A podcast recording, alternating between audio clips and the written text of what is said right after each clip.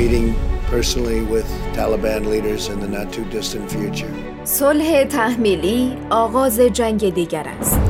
I really believe the Taliban wants to do something to show that we're not all wasting time. If bad things happen, we'll go back. مردم افغانستان نزدیک به چهل سال است که بین دود و آتش جنگ های تحمیلی و سوزان قربانی می شوند عزیزان خود را از دست می دهند و به خانمان می شوند. سلام و وقت خوش شنوندگان عزیز رادیو آرا سومین پادکست تحلیل هفته را با من مرزیه همراه باشید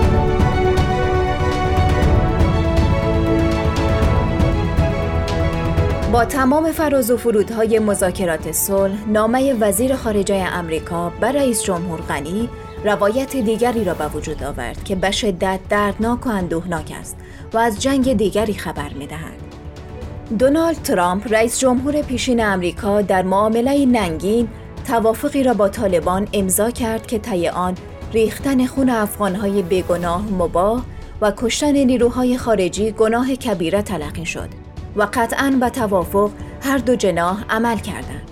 یعنی ترامپ جان نیروهای خود را نجات داد و طالبان هم با تمام قوا بالای افغانهای بیگناه و ملکی حمله کردند که می‌توان گفت یکی از بدترین جنایات را در تاریخ جهان رقم زدند.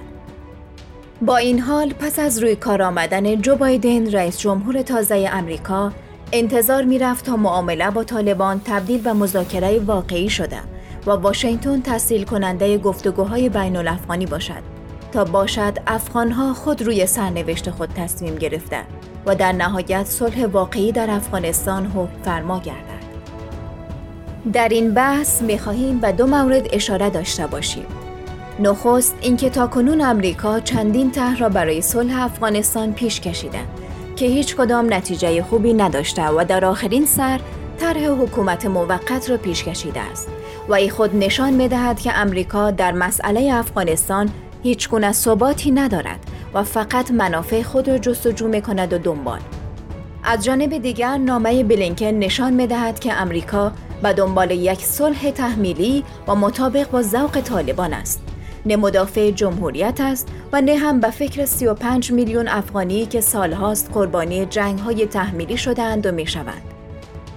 آنچه در این بحث مهم پنداشته می شود این است که امریکا فقط با گذاشتن کلوخ در آب می خواهد از این وضعیت عبور کند و با یک خروج غیر مسئولانه یک بار دیگر افغانستان را به میدان تاخت و تاز تروریسم مبدل سازد تا باشد زمینه یک مداخله دیگر برایش فراهم گردد.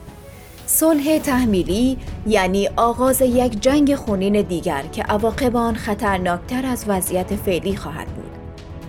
صلح واقعی زمانی تحقق پذیر است که خود افغانها تصمیم گیرنده واقعی باشند نه امریکا و بلینکن امریکایی ها بدانند که نمی توانند با تهدید و خط و نشان کشیدن افغانستان را به قهقرا ببرند.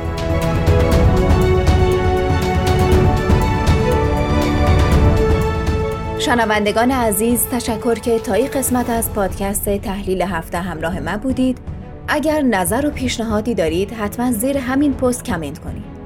تا قسمت بعد خدا یار و نگهدارتان.